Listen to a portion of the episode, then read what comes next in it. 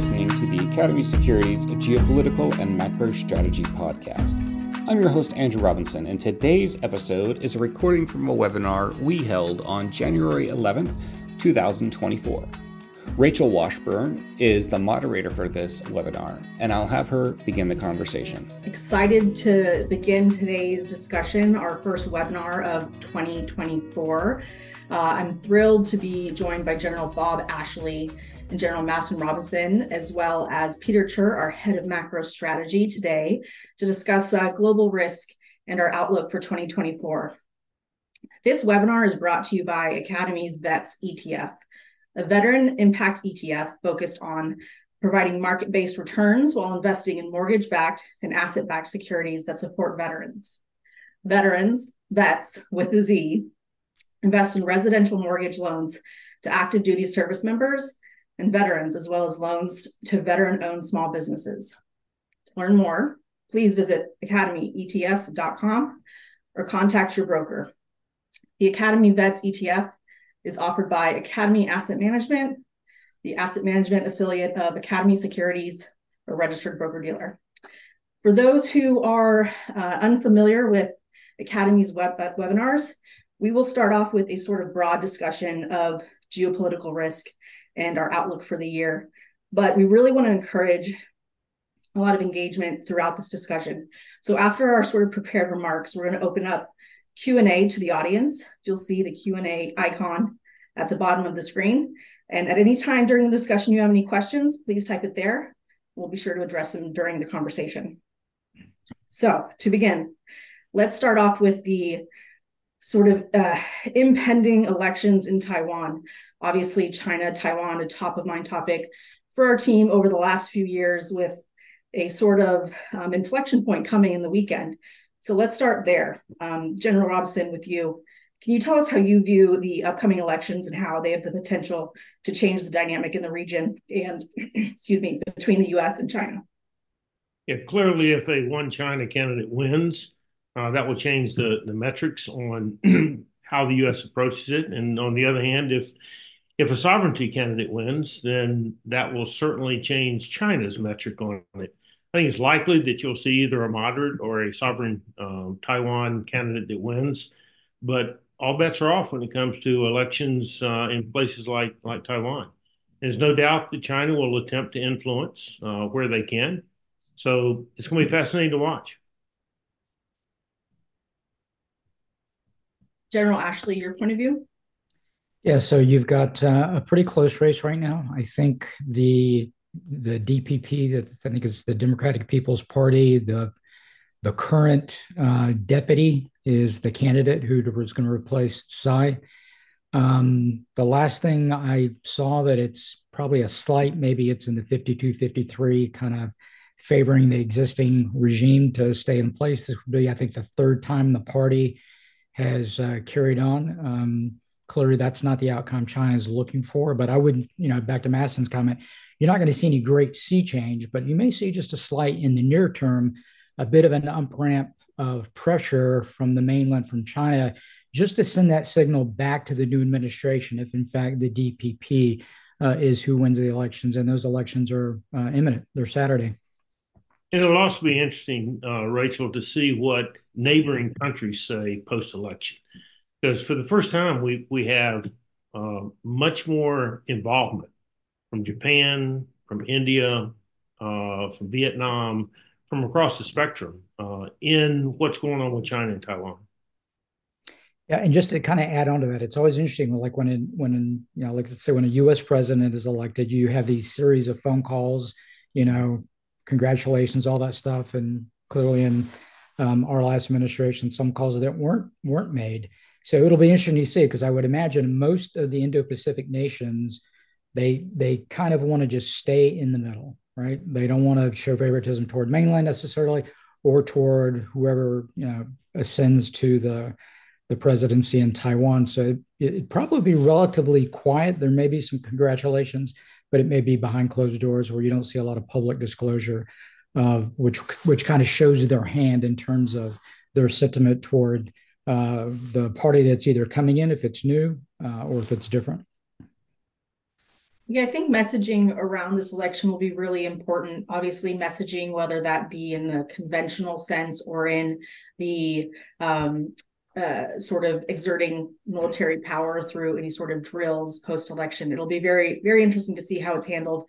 Um, do you expect the, based off of who wins the election, if the DPP does indeed um, come through, for their messaging to become more or less aggressive? You mean China's? Um, both. Yeah, I, I, what I don't see is China doing military action on as a result of this. I mean, I think it's as Bob said, the status quo. Uh, I think there will certainly be rhetoric that they will try to do that will uh, sway not just uh, Taiwanese emotion, but that will solidify uh, China's internal messaging on why it's important and the message that, that will be sent there and, and to neighbors on why China is is a, a force to be reckoned with and that they can't be ignored is is certainly what they're going to want to try to do. They've elevated themselves over the last couple of years as sort of an international brinksmanship and negotiator and peacemaker, and uh, which has been kind of a new step for them. You know, they've always been involved with third world countries, but not really at the table trying to lead the discussion on brokering deals like Russia, Ukraine, and, and so forth. And um, Peter, curious how you feel about the incoming ele- upcoming elections and how they're um, being assessed and evaluated by the marketplace. You know, one to me, it's just a good reminder that although the military activity gets the most attention, that there's probably just a long process in place meant to try and push Taiwan into China's hands.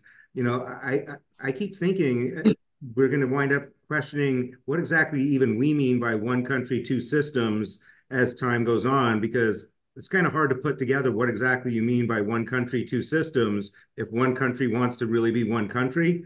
Um, and you know, I spent a bunch of time on chat GPT and AI trying to figure some of these answers out, and particularly as what percentage of the world refers to it as Taiwan or Taipei. And I kept getting back the same sort of answer from AI. Most people call it Taiwan. But if you want to be careful with China, you refer to it as Taipei. So I think everyone's living in this. And I think this is just a reminder that whatever happens this weekend, there's still an effort in part of China to force various ways Taiwan into its ecosystem much more fully.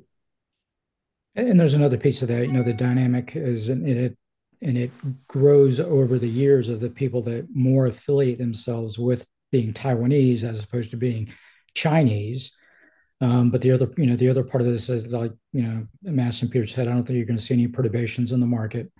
Uh, things will continue. Um, nations that may come out, if it is the DPP, to be, you know, vocal and advocates, could be, you know, South Korea, Japan, um, but even they may be somewhat metered in their uh, their conversations because they still have to have a, a relationship with China and they have a robust economic relationship with China.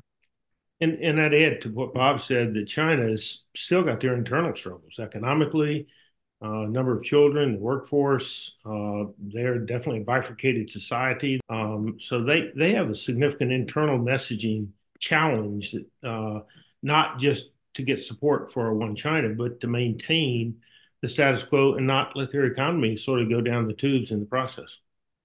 Yeah, this will this will be a really really difficult year for Xi from an internal standpoint because if you ever you know having been in the intelligence community, somebody says what's what's any autocrat's biggest threat is a popular uprising, and so that's Putin's threat, that's Kim Jong Un's threat, and you know the uh, DPRK.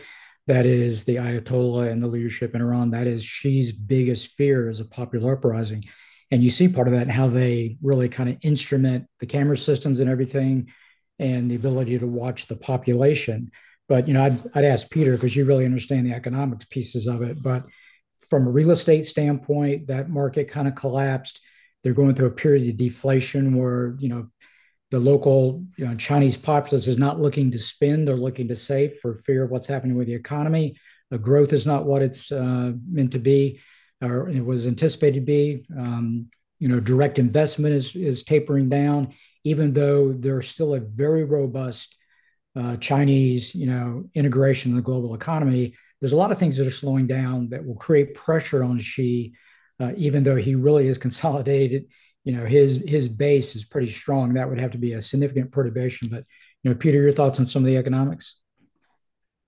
Yeah, and this really feeds into our our theme for almost last year has been this look for China to shift from what we've been calling a made in China strategy to a made by China. And China was manufacturing a lot of quote unquote our goods for us to then sell. That's been going away as companies are pulling back and not using China as a manufacturing base. I think China never had the success of turning their citizens into consumers, certainly not to the scale that the US has ever had. And that's very problematic now, given that the real estate market, most people's largest assets, in trouble. So I think domestically their economy is struggling. Their traditional source of you know income is struggling. So I, that is why I see them turning more and more to trying to sell their brands globally. So they take the brands that they've been manufacturing over the past decade, and they had tremendous amounts of success with Huawei. And you're starting to see some efforts with BYD, which is their EV maker. They've set up factories in Brazil. Most importantly, I think, and this is a bit tricky, but um, they sold more cars than Tesla, more EVs than Tesla last quarter. Now, that was still heavily skewed towards their Chinese sale, but their international sales are growing. So I think that's the only way out for China really is to take their brands, their manufacturing that they control and sell those brands globally and prop that up. That, to me, that's their only outlet, and you're seeing signs of them doing it. I think they're going to work hard with these nations that you already mentioned. They've already established a lot of dialogue in the past with um, the emerging markets countries. I think they're trying to get closer and closer to them. And what they want to do, from my perspective, and again, we're seeing signs of this, is they want uh, emerging markets countries to realize they can get goods and services in yuan and they can maybe get them cheaper than they can in dollars from the US by buying Chinese brands. So I think that's going to be the battlefront on the economic side is China trying to transition to selling their brands globally. And it's very natural. It's, you know, I was watching Bloomberg TV about a month ago and Mercedes CEO was on talking about some of the issues they're facing with China. But he did point out, I think rightfully so, at one time Mercedes was a German car manufacturer that sold primarily in Germany. So it's natural for things to expand. So I think that's what I'm looking for. And when I look at kind of the economic morass they're in, that's the only way out that I really see for them is taking their brands, selling them globally so they can support their own production base. And I think that's something we're going to have to deal with economically. It changes it. And, you know, you're seeing some of the products they're producing are getting more and more sophisticated more and more interesting. And the price points could be right for certain parts of the world. And to tag on to that, uh, when you compare that to what China, uh, what Taiwan's economy is, there, there is a gap there because Taiwan is is actually advancing more where China's declining. Yeah. And if I may, I you know we brought this up before. I think a lot of our team believes that the economic uncertainty and some of the challenges that China is facing is one of the reasons why maybe they would not pursue an aggressive military action. But of course, history shows us that oftentimes autocrats will use warfare as a unifying sort of act of desperation. Is there a turning point or a threshold where you could see the challenges internal to China being a forcing mechanism for some sort of military action? Yeah, I mean, I don't think we're hit at, we're at that point now. I, And and you bring on some of the economic stresses. So you know, we we look at you know Chinese how they think about warfare. They think about warfare in a legal sense. They think about it in information, psychological, different ways. It's not always just traditional kinetic military. And, and as I look at the dynamics that are happening globally across a number of countries, you know, we talk about multipolar, unipolar, kind of where we are with the global framework. I would say you've got really kind of three polarities that are developing. One of those is the security polarity, which has always been a US lead and it still is and China's you know closing the gap in that one. The other is economics, is really where China leads, and the last one is in technology. So, but let me go back to the economics. I think the thing that's interesting to watch is the U.S. policy, and we'll use semiconductors for example. You know, we're trying to make sure that we um, regulate things that are um, that feed weapon systems or national security that put it at risk in terms of what's in the market. And so semiconductors is a big piece of that. Um, but the Chinese obviously um, play a key role in that. But the other part is, you know, Peter talked about electric vehicles. You know, if you look at rare earth minerals and things along those lines, China does refinement for like 90% of rare earth minerals minerals globally. So just imagine what that would mean should they close out those markets, limit that production. So there's there's an interesting economic dynamic, we'll call it a dance, if you will, with the US and the West and China in terms of how do we continue to have these markets operate, you know, made by China now for, you know, Peter's comments to operate globally, but not become a, you know, a binary. We start closing markets off based on national security. So that'll be a very interesting dynamic to, dynamic to watch, you know, mm. because part of that is the comment about de-risking. How do we de-risk supply chains? You know, from a from a rare earth mineral standpoint, is yet is just one of those areas. And I, I would tag on to that that China again, it has to be fresh on their mind what they saw happen to, to Russia. Russia goes into Ukraine, and overnight the entire world uh, pivots against them and sanctions. If, if that happened to China, it would certainly have a significant economic uh, downside for them. So I just have a hard time seeing them, like Bob said, you know, doing a kinetic invasion at this point. But I certainly agree with Bob that it would be uh, all all kinds of other uh, mechanisms that they wage wage war with. Um, and it's definitely to their disadvantage to destroy Taiwan, given the super chip capability that Taiwan has because uh, that affects them as much as it affects the rest of the world. You know, and if there were a conflict, I would imagine that that you know T, TSCM or the the Chinese semiconductor manufacturing company would probably not exist in its current current you know uh, capacity. But the other part, even about that one, that that company, even though they produce the bulk of the semiconductors, the machining right that actually produces the assembly line for everything that actually that they produce is machining that's done in some of the Scandinavian countries it's done in the US so even that is not just germane to the island of Taiwan. So lots of dynamics that are that are in play there. And I'm sure China's been watching what Russia's did as well to build on those comments. And the fact that Russia's um, invasion of Ukraine is is the biggest problem they've had is the ability to resupply, the ability to maintenance, the ability to maintain the momentum. Uh, I mean, that's tough for the tyranny of distance that Russia has to close, it's even tougher when it's over water uh, instead of being over land. So China, China would definitely have their work cut out for them if this, if any invasion in Taiwan wasn't an immediate victory uh, within the first week or so. A protracted war would be really, really tough for them to support. And I think Taiwan is uh, enormously more capable of defending their island than, than Ukraine is defending their country and their borders. And, you know, and the other dynamic, the takeaway from Ukraine, I'm sorry, Peter, I'll come back to you just a second, is, you know, the, the lesson he's learning is, okay, how much can I be self-sufficient? Mm-hmm. How much can I just take everything inside, you know, the the nations that I have a relationship with, and I know that won't, it won't be broken due to conflict, and that's a lot of the Pacific nations. How much of this can I become self sustaining? And I think that's, you know, Xi has to rationalize that in his mind that you can't be self sustaining. Mm-hmm. There's just too much integration in the global market. I'm sorry, Peter. No, actually, that feeds into a little bit of what I've been thinking. So, you know, I've taken Taiwan invasion off the table. That's not what I'm spending much time worrying about at this point, given all the feedback we've had from.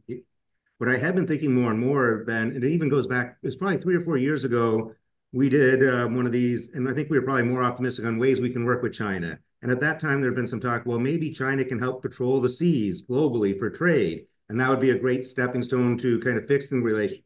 And now, if anything, I see it moving away from that. And one of the risks that keeps kind of popping up is what if the US is unwilling to spend the money to protect this all foreign trade? What if we start getting pushed out of the region where China has built out the South China Sea islands? They are you know, set up deals with the Solomon Island chain. Is there some risk that they start interfering with a way that they kind of break up global shipping a little bit differently and they start controlling that region, which would come in? Maybe they can be self-dependent in a somewhat defined region. So kind of playing with that. And at the other extreme, is there a country or someplace, whether it's Pakistan, somewhere where they have some friction that they might escalate something militarily where it wouldn't face the repercussions of invading a Taiwan globally, potentially, but at the same time would give them that ability to test their military, see how it functions in some real situation. Yeah, because that's the other big takeaway is, you know, and I want to say, I won't say paper tiger, paper dragon. Um, you know, the last time they had a conflict was in 79 against the Vietnamese, and they didn't perform very well. Um, you know, we've had a number of conflicts with our military over the last, and we'll go, we'll start with Desert Shield, Desert Storm uh, through the present conflict. So there's got to be a lot of questions that Xi has about the ability of his military. Matter of fact, he's actually gone through a recent purge um, yeah. where he's fired a number of generals because of concerns over their performance and their ability to manage some of their, you know, weapons programs as well. But the other part of the course of diplomacy that is, you know, potentially an outcome of this is, you know, putting pressure on regional nations to align with them. You know, pick your subject, uh, because a lot of times you'll, you know, and China's very much says, hey, look, the U.S. is not a Pacific power. That this is our backyard, you know, to the Pacific nations. And there's a lot of truth in the in the Pacific nations don't want to be put in a position where they have to choose between China or the West or the U.S. Peter, I'm going to uh, pull off um, some of the topics that you discussed on, especially around shipping, um, to move out of the China Taiwan topic into the rising tension with Iran and how that is impacting the sort of global order of logistics. Um, as I, you know, was reading our Around the World from December, we obviously focused a lot on the um, attacks on shipping and the change of, uh, you know, private companies not using those straits um, for fear of you know the risk that is inherent with this escalating tension. And you know just thinking about our coalition the united states coalition that is charged with essentially protecting the supply chain around the world. And to your point like maybe china can be brought into that fold not just in their region but maybe globally if they're trying to exert global influence. But do want to take a moment to discuss what's happening in the Gulf region um, as it relates to Iran and some of the increased uh, attacks by Houthi rebels. So, um, General Robeson, I want to give the floor to you first. Yeah, I think it's it's certainly going to test uh, the U.S.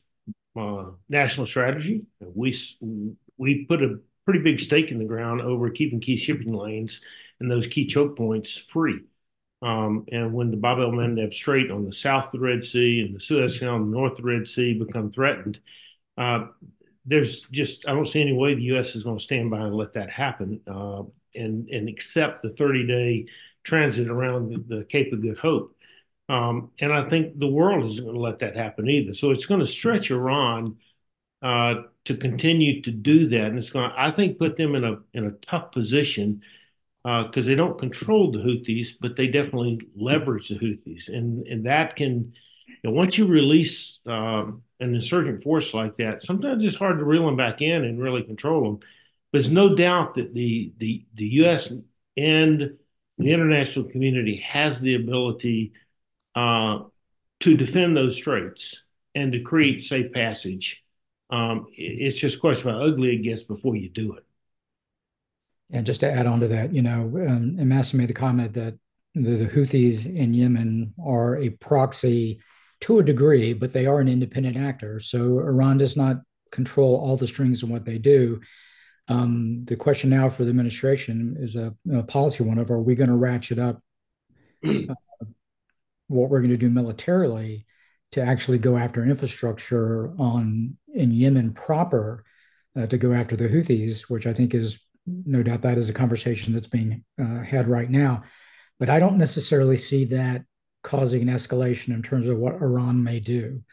Because um, Iran doesn't want to be directly involved in the US in any kind of a conflict. And so it's very easy, I think, for this to be looked at. Um, again, never say never, somewhat isolated between the Houthis and whatever maritime capabilities that are operating in that region. So I think the US or whatever the coalition that would strike Houthi targets in Yemen proper, I think the Iranians at that point go, eh, that's a shame, but they're not going to come to the rescue. And keep keep in mind to add to what Bob's saying that you know when we're talking about deterrence, deterrence is really the combination of our capability and our will to use our capability. And so we've got the capability, but the key component here is how the administration leverages the fact that we have the will to use it that then turns that capability into a potential deterrent. uh, without overstepping what they think is more than they really want to go down the road on, particularly in an election year. So it's a tough balance for the administration to try to walk here, keeping these shipping lanes over and, and not overreacting so that it creates a, a, a push, a flashback or a pushback. Yeah. Peter? Yeah. You know, one thing, I, I, not quite pushing back, but I would go within a week of the conflict, we are already talking about potential risk to the shipping, and we are already seeing, even under the status quo, that people were getting uncomfortable shipping there. This was before the attacks, just because even if it's a low probability event that something happens, two to three percent, four percent chance, and it happens to be your ship that's hit, it's very dangerous. So it's kind of like a form of insurance. So I think, you know, people were already starting to move things away. At the time, I think there was a little bit of excess shipping capacity. So basically, if ships were, say, at 85% capacity, that extra 15 days just means you wind up filling up the ship. So it's kind of a little bit more balanced. But I think some of that's going to continue. And for a lot of people, it's very still fresh in their mind when the Evergreen tanker got stuck in the Suez Canal completely by accident but you saw kind of how fragile that canal is. It's a very narrow ditch. Um, so if someone wanted to do something, so I think even it's going to be difficult to clean this up to the point that everyone's comfortable going through it and it's impacting all shipping. I think you're going to start seeing the impacts later in the first quarter, early second quarter. From a market standpoint, no one wanted to miss shipments that were coming in for the holiday season. Because there was some excess supply, I don't think you're going to see massive price increases into the Q1. But as we go later into Q1, early into Q2, I think this becomes uh, an issue. And it certainly doesn't help that the Panama Canal has its own problems, nothing to do with this. Um, and then finally, and this is something that's just starting to poke up a little bit more and more in conversation, piracy is supposedly on the rise across the globe. And some of these places that people are having to detour have their own piracy issues. So um, again, kind of coming back, who's patrolling the seas, who's making it safe to trade? And are we just going to see more and more to me, this is further encouragement to when we talked about um, changing supply chains, we always brought up proximity. So we wanted closeness, and proximity is one of those. And I think people, as they have the opportunity, where are we going to build something out? Where are we going to put our plant? Are going to look much more closely than they ever have at shipping lanes, how well protected they are, how much they can be influenced. And that's, I think, going to change that global economy. And I continue to believe Mexico's a big beneficiary but South America should be a pivot, you know, key area of focus for the U.S. because that area is much more in control of ours. It's in our backyard and it's not constrained in the way some of these others. So I think that's kind of thinking is going to permeate how people plan their businesses going forward. Yeah, that's a really interesting um, point of view and definitely on theme with you know kind of what we've been discussing for the last couple years given all the conflict around the world i want to stay in the region and discuss the um, war in gaza and how that has evolved over the last three months um, especially with some of the recent events in the gulf uh, region uh, really want to focus on who in the region is influencing outcomes um, where we think the next you know two to three to four weeks of um, conflict, how that's going to evolve, and you know, is there a way forward to a peaceful resolution? Um, so, General uh, Ashley, I want to start with you. Yeah, that's not a that's clearly there's a lot of players, and so if I were to start listing, okay, who's involved in this? Because we always talk about the conflict between Israel and Hamas.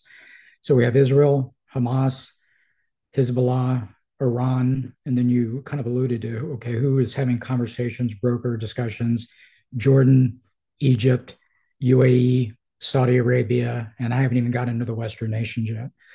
Um, you know, I think you're at a point now with the Israeli Defense Force where they're, I don't, it's not cleaning up operations, but major strikes are going to start to taper off as they're going to start looking more at the humanitarian assistance.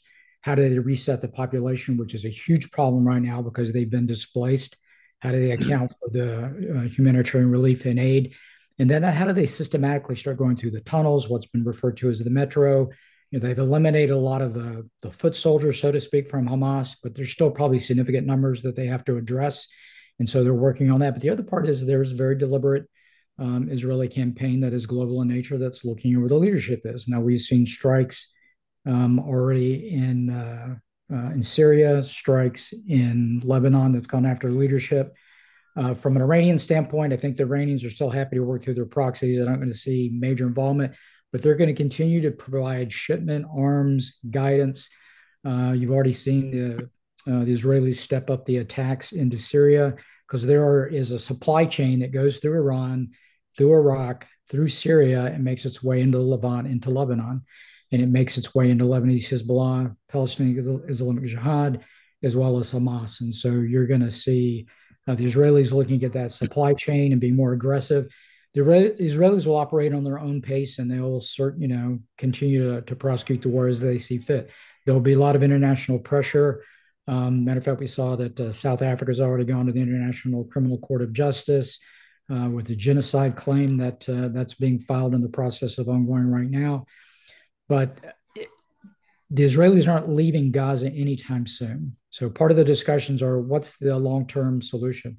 Is it the Palestinian Authority? Is there some element which doesn't have a lot of credibility uh, to come in? But there's going to be some joint cohabitation with the Israelis for a you know for a good part of 2024 before they start moving toward what something is in a more long-term transition or sustained.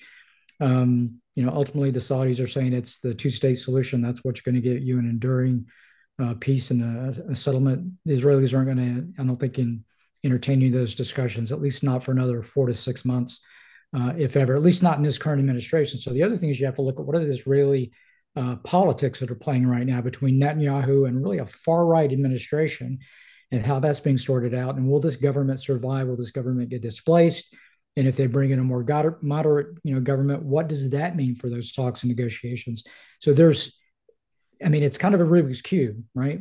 You you can reset security in the context of trying to eliminate Hamas, but that's like solving for the green side, right? In this case, the complexity here is you have to solve the entire Rubik's cube for long-term security. And a lot of what's happened over the last 20 years when uh, the Israelis have reset deterrence kind of you know mowed the grass, so to speak, is they've solved for one side of the you know uh, Rubik's cube, and it's much more complicated. And the level of violence from Hamas from 7 October has really brought the international community back to bear to look at this. Uh, but um, we're gonna, I think we're in for a lot of the you know similar kinds of actions over the next four to six months before we really get to a window. Even the Saudis, for example, they want to have a long-term relationship with the Israelis. They want stability. The regional powers want stability. The Chinese want stability. Russia, maybe not so much. They like the distraction. Um, but yeah, there's there's just a lot of things in play right now. But the good news is, and I agree with everything Bob said, that is that Russia typically would be part of that that group that Bob described with Hezbollah and Hamas and uh, Iran. They're distracted, so they're not really involved the same way. The good news is Abraham Accords did have some effect. Bob alluded to uh, to Saudi, but you also have Egypt and you have Jordan. They're taking pretty strong stands on no, we're not going to open our borders and let people through because that is a risk to us too. So it's it's painting Hamas not just by Israel as a problem, not just by the U.S. as a problem, but even the Arab community is going. We don't want that radical ideology in our in our nation either, creating problems for us. So that's the positive news. Is this really the first time in the last, you know, 40 years that you sort of didn't have everybody within their community just rallying against Israel instead of going, wait a minute, this is there there are multiple layers here. We need to be real careful how we how we go about trying to come up with a solution. And, and you know, and I was in Israel two years ago, and part of the discussions and some of the discussions with some of the regional powers is there was a level, and this is clearly predates October 7th, there was a level of Palestinian fatigue, which, you know, even the Saudis and other, you know, major brokers in the region were like, can't we get onto economics? Can we talk about other uh, other issues? We're not going to solve the two-state solution. Let's work on other things that we can achieve, you know, some progress. There was just a level of fatigue at dealing with the two-state solution. And now this has brought it back to the forefront of something that, um, you know, depending on the patience and how much they want to be invested, that may have some serious conversation that it has not had over the past probably almost decade. Peter, given all the tensions in the region, um, what is the impact to oil? Yeah, you know, I'm often simple. I try and have one chart sometimes to explain a lot of things, um, and more just as it encompasses a feeling. I think this is it's directly with oil, but I think more broadly it's commodities. It's the refining of those commodities. We already talked about the refining of rare earths and critical minerals. And I've been doing a lot of in-person meetings where the one chart I bring up is just a chart of the Strategic Petroleum Reserve. And I bring that up because it's back to levels from the late 80s. And at that time, we had 225 million people or 230 million in the population. We're at 330 million. And I just believe it encompasses so many of the kind of issues that we're facing. When I look at oil, right now, and we haven't even mentioned it, right? Iran is selling, it sounds like probably up to 3.5 million barrels of oil per day, mostly to China and to um, India. It's well above what they should be allowed to sell under sanctions. But clearly, we have been trying to keep oil prices lower. So we have turned a blind eye to this. And it's kind of awkward to come in and say now, hey, you're selling 2 million more than you're supposed to be, some large number. How do we stop that? And to me, it expresses some weakness. I think we saw, you know, a year and a half ago, we begged the Kingdom of Saudi Arabia after having said they were potentially going to be a pariah state to pump oil. Um, you saw what happened with Venezuela, where we went and said, we'll work with Venezuela, but you have to have um, free elections. They said they would have free elections. Two weeks later, they said they won't have free elections, but we're still working on them. So I feel like we have been very weak on our own in terms of we have this potential to be self-sufficient, not just in commodities, but in the processing of those. And we've let that slide. And somehow that has to become a bigger priority. I think in the near term, the risk to me is if Iran truly does get involved and we have to cl- clamp down on their selling of oil, oil prices go up. And this is yet to me another reason I think we've had a laundry list over the last six months to year why we need a really good energy policy here that allows for sustainability over time, but ensures that we can produce our own things and the Strategic mm. Petroleum Reserve. Top of everything else, a lot of that had to be shipped outside the country to be refined because either our refineries were working at full capacity or didn't have the capability to process that type of crude. So I'm somewhat optimistic. I'm really excited this year. I think this is going to be the year of energy and energy stocks and commodities globally, where we really see this effort to like, what are we doing? How do we produce this stuff? But I think first there's going to probably be another shock to the system. And to me, where it'll be really interesting, and I'm very hopeful, the Saudis will step in and show kind of their commitment to the global broader economy by increasing production if we start clamping down on Iran. I don't think they do that until above 90, but that'd be a real opportunity for Saudis to step up and say, hey, we're part of the global community. We understand what's going on. We'll pump up production. And that'd be a really encouraging sign if they do that and we get there. If I could just ask Peter a question too, because I, you know, the other part is because this is an area that's wrought with instability and a lot of issues that are always percolating. It seems like these perturbations, short-term spikes, and then it gets back to business as usual. So you don't see this huge increase in the, you know, the price of oil. Um, because everybody wants to see normalcy of operations to some degree. The Chinese as well, because they're hugely dependent on oil out of the region. So anytime you have a conflict or something uh, along the lines of an October 7th, you get a quick perturbation, but then everything seems to settle down. Yeah, I think we are a little bit lucky at this time that that came as oil prices were on the decline. There's a lot of concern about global demand. China's economy, you know, had been such a huge user. The fact that they seem slow, there's signs of some slowing down in U.S. economy. All that's helped. So, you know, to me, commodity prices are always moving by the five to ten percent moves in supply or demand to have an outsized impact. Um, so I think we've been lucky that we've gone through this whole kind of crisis while global demand has been okay and manageable. If we start seeing China tick back up, in addition to any price pressure, then that's where I think you get these more sustainable um, problems. And also, I think our shale industry, and some of the great stuff about the U.S. and how it's set up is you can turn spigots on fairly quickly, and you can tap in or take more out but that will also dissipate those resources fairly quickly as well. So uh, we need, I think, a sustained demand pickup and a sustained supply problem. And that I think it's got to be, you know, more like six months to a year where it's on the horizon, just like we kind of originally saw with Russia, for it to have that meaningful longer term impact. But we definitely got a little bit lucky because positioning was all kind of offsides in oil. Everyone was too long and it was struggling. So I think that helped us a lot. Let's move on to Russia and Ukraine, um, since we just touched on it as well. It's been described as a, um, a stalemate at this point, but obviously there's a lot of interesting developments.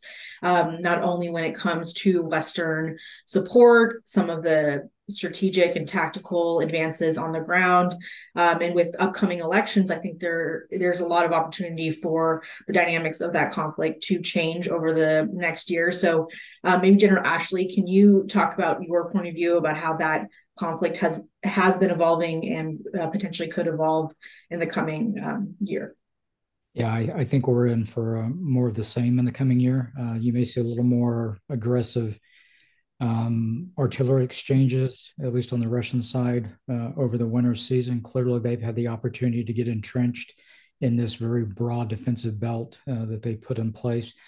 Uh, the concern I would have right now is, you know, the Russians to some degree have moved to kind of a, um, a war footing in terms of their production, even though we're seeing them reach out to the Iranians for drones, to reach out to the North Koreans for munitions.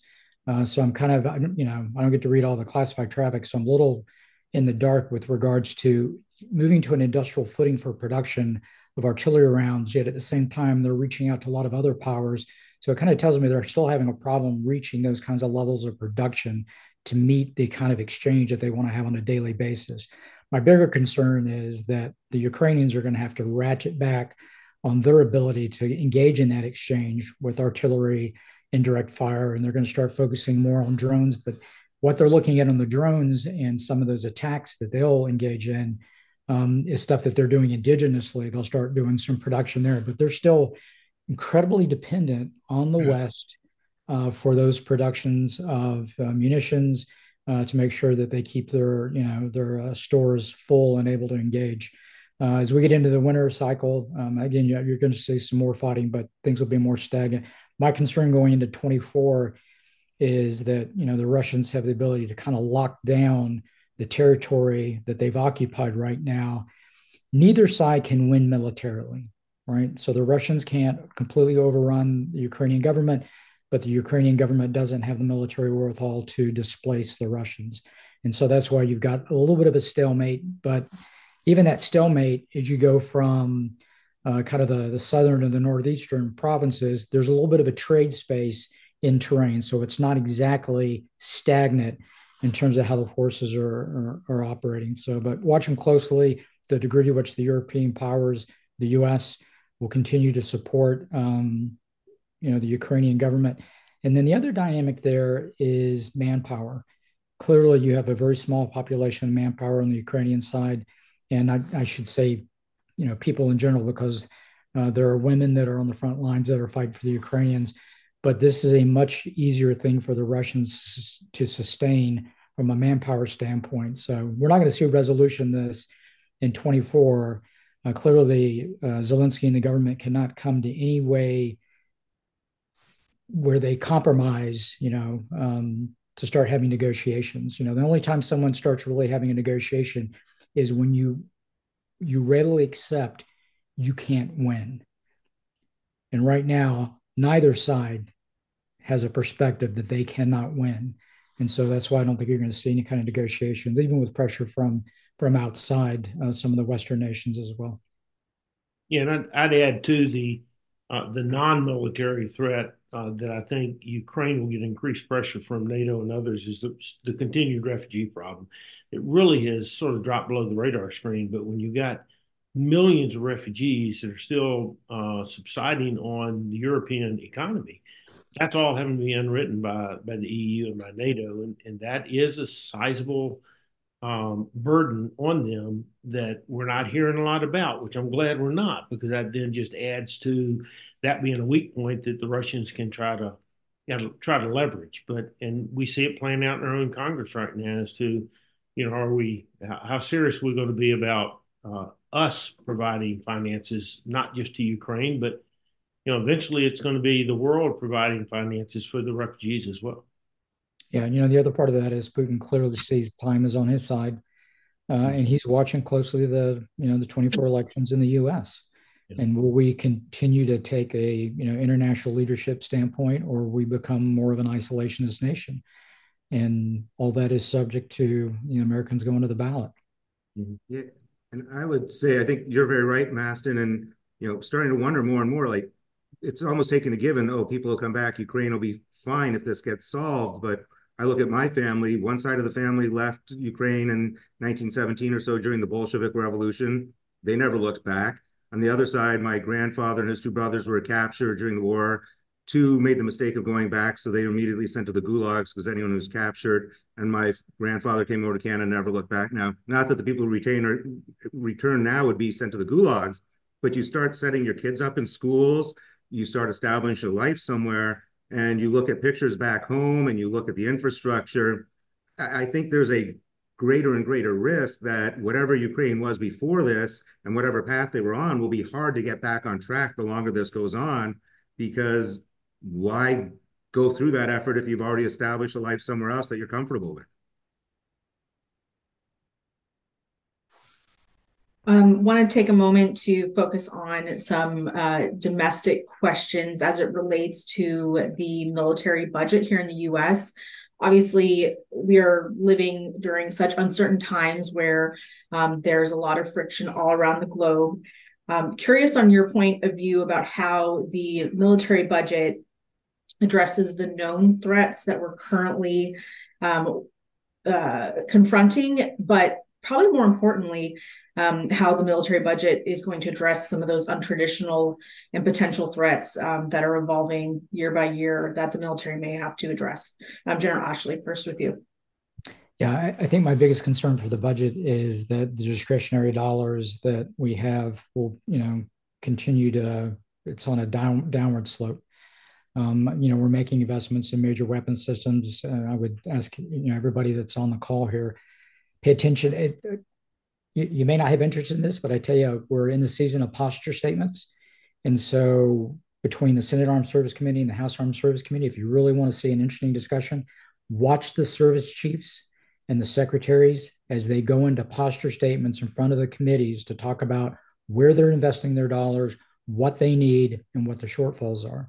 Um, the budget in 24 clearly, if we're in a continuous resolution, there's all kinds of buying power that is lost. And I think the budget, the real tightness for the military and what they can invest in is going to really happen in 25, not in 24. Um, so that concerns me.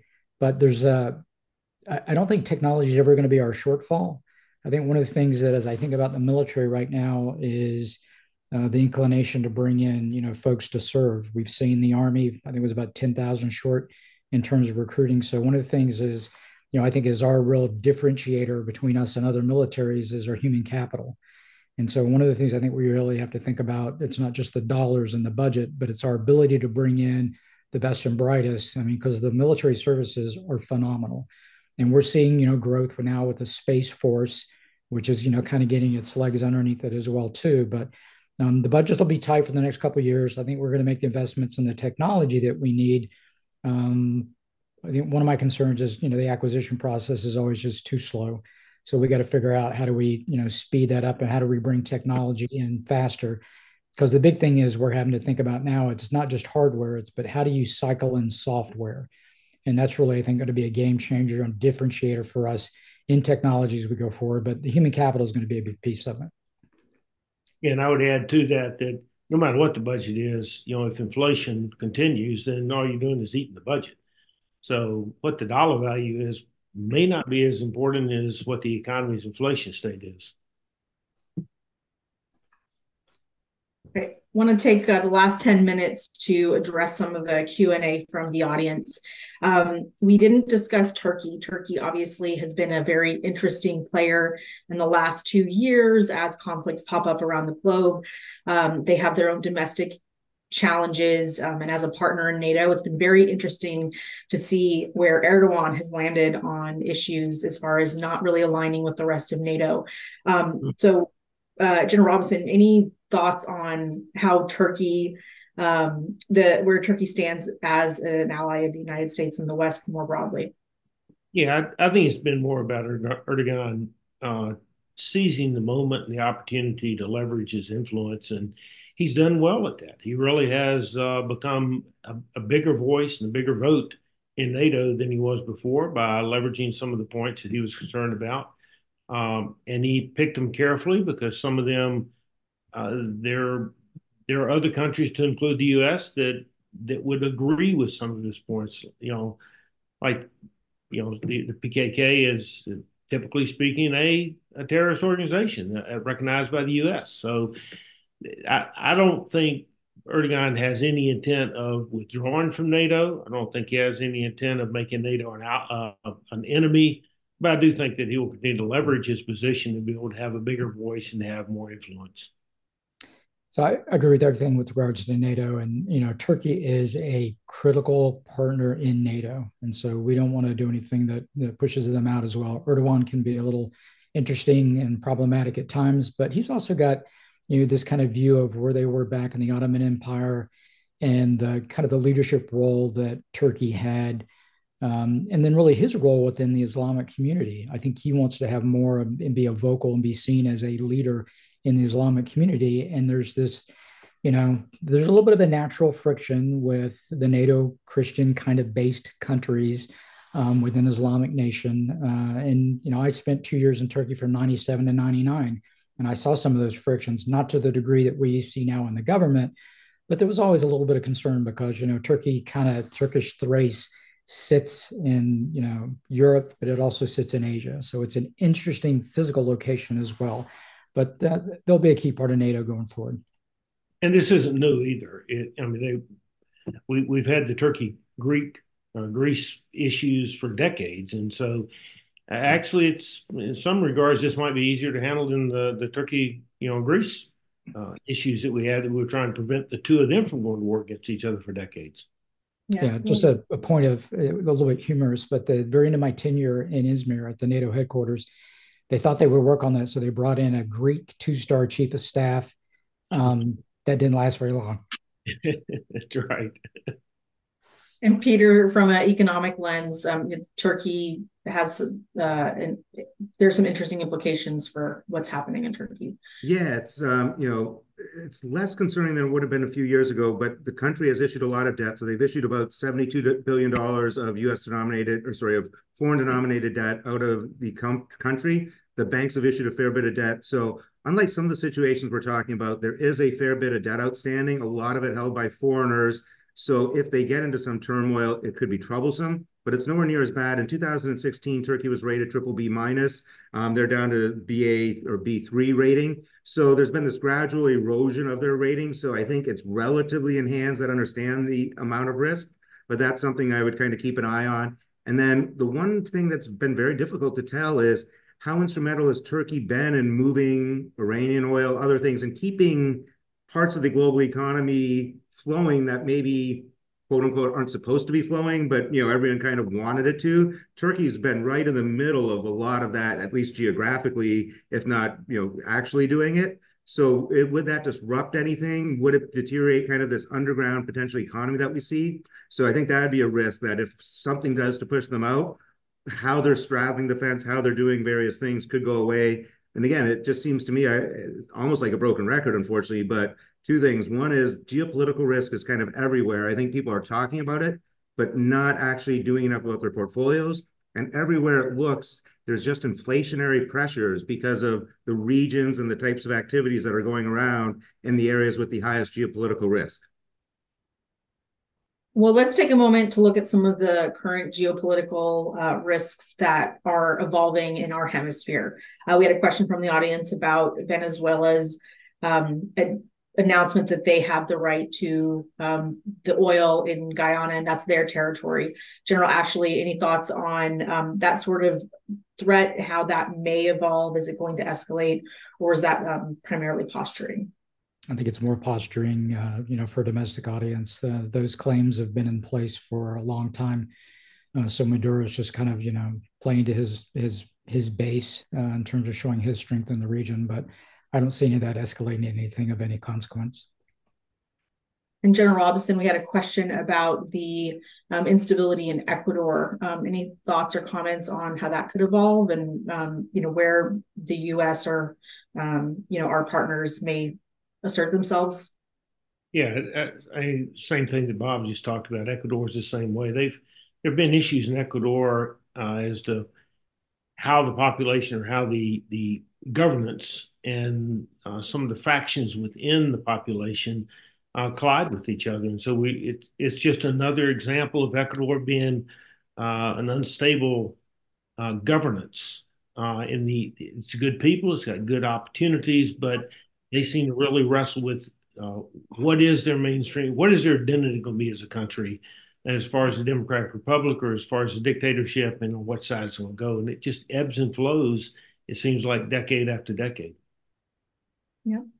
So, in the last few minutes that we have, I want to close out with some comments from um, all three of you about what are maybe some potentially unforeseen or maybe undervalued risks um, in the coming year. We obviously just we discussed all the current what we know and what we think is going to happen with the current conflicts, but would love to know um, from your point of view, you know, what we should be looking at, where we should be hedging um, when it comes to geopolitical or uh, economic risk. General Robeson, let's start with you.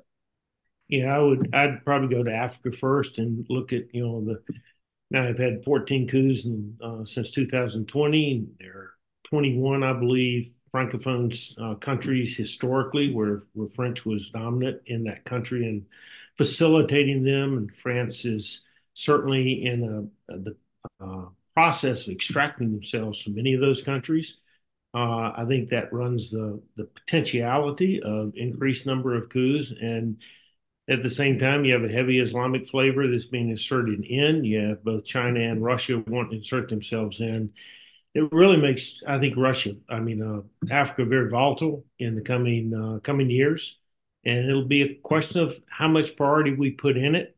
Um, I mean, it, it's it's even become problematic for us to to just get our our ambassadors nominated for African countries, let alone get them confirmed and get them in place where we can try to have some sort of influence. So Africa's got huge potential. They've got huge capability. You know, for the, we're probably militarily better positioned in Africa than we've ever been. But as everybody knows, when you have a human rights situation, you know, the first thing that we do by congressional law is we withdraw our military and we withdraw our ability to help that country. And and this just all you can do is sit and watch it flounder and, and sort of spiral down. General Ashley. Um, let me give you a couple of things just to add on what Mastin talked about. So we still have an Al Qaeda and ISIS problem. Uh, the French have pulled out of the Sahel, so now you have the risk of more ungoverned space uh, that's not being accounted for. So the kind of the CT threat, I think, is growing from Africa and the instability that's going to ensue from that. Um, the other part of that is we're in an El, El Nino season. So if you like to track the weather, that's when the Pacific kind of the the pattern drops down, which means it gets wetter in the south, it gets drier and hotter in the north. Last year was record temperatures. Now with the factor of El Nino on that, think about what that's going to mean, because that creates water insecurity. It creates food insecurity. So it's going to be an interesting summer as we watch the weather pattern because that's going to have an impact on us. Miss disinformation. So think of all things elections in the information sphere. About a third of the population is going to go to the polls globally uh, over the course of this coming year. You know, Taiwan's the first big one on Saturday, but we'll see a lot more of that taking place. There'll be a lot done to shape uh, those elections. General Nakasone, the Cybercom National Security Agency, uh, commander made a comment the other day that said, you know, Russia has plenty of bandwidth to mess with our elections coming up in the fall. So you're going to see that cycle again. And then, really, you know, kind of all things cyber. So for all the companies and the corporations, you know, hopefully cyber is a key part of what's in your C-suite and discussions you have every day. You continue to see stories about the Chinese trying to get into U.S. infrastructure. Um, so that is a concern. Make sure that you're able to lock those things down and you, you're really aggressive in that space. And I think the other thing is that my last comment will be from an artificial intelligence technology standpoint. Um, it's taken off. I'm not sure what direction it's going to go. We can't slow it down with policy. So there's going to be a lot of breaking of things. There's going to be good discovery and there's going to be risk as we move ahead. Um, a lot of the concerns are more in the workforce. What does this mean for my job and my way ahead? And less concerns in the C suite because they see efficiencies and learning and accelerating things that they do. So it'll be an interesting year for technology as well. And Peter, will you close this out? Perfect. I was going to go with Africa. I do think there's opportunity in Africa too if we get it right. They do have a lot of natural resources, so that both a real risk but a real opportunity. I think on the opportunity side, India, how do we work with India? How do we deal with an India that's going to be independent, that's going to do what's right for India, and figure out a way that we can make it work for us. I think Mexico is going to be really interesting over the next 12 months where there's the potential for either more support work. One thing I really like is I'm hearing from more and more corporations who want to do business in Mexico but are struggling, um, you know, limited ability to set up factories. So there could be a lot of pressure on all sorts of parts of Mexico brought to bear that really changes something there for the positive. So that I'm looking for. And then I doubt it's a 2024 issue, but I'm going to talk about space. I think space and some sort of issue up there where everyone's kind of relatively playing nice so far could change. You know, the International Space Station is, you know, scheduled to be decommissioned. There's a lot of things going on. And maybe it's kind of in the vein of cyber AI. And when we're trying to do these X reports, space is another area that I think we kind of have taken for granted. It's crucial to our everyday life and we're we've kind of been blasé about it and i think we're due for some sort of negative surprise there probably not a 2024 one though maybe i've been binge watching too much netflix so that's why i'm negative on what could happen in space but i'm definitely getting increasingly concerned that we're not treating it quite with the priority it should get and bitcoin is now on the market Gentlemen, thank you so much for all of your comments and your insights today. Uh, to our audience, our clients and partners that took the time to join us for our first webinar of 2024, thank you so much. If you have any follow-on questions, you can always reach out to your uh, relationship manager at Academy Securities or at info at academysecurities.com. Um, we love to get inbounds from clients and partners. So um, as the world continues to um, be a kind of chaotic place, please think of us first, and we stand by to support you all. Uh, thank you for joining us today, and um, good luck out there.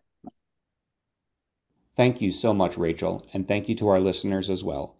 As Rachel said at the beginning, this webinar is brought to you by the Academy VETZ ETF, a veteran impact ETF focused on providing market based returns while investing in mortgage backed and asset backed securities that support veterans. Vets with a Z invests in residential mortgage loans to active duty service members and veterans, as well as loans to veteran owned small businesses.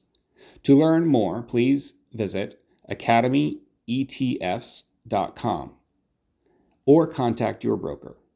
The Academy VETZ ETF is offered by Academy Asset Management, the asset management affiliate of Academy Securities, a registered broker dealer. This is your host, Andy Robinson. Thanks for listening, and I look forward to sharing with you again soon.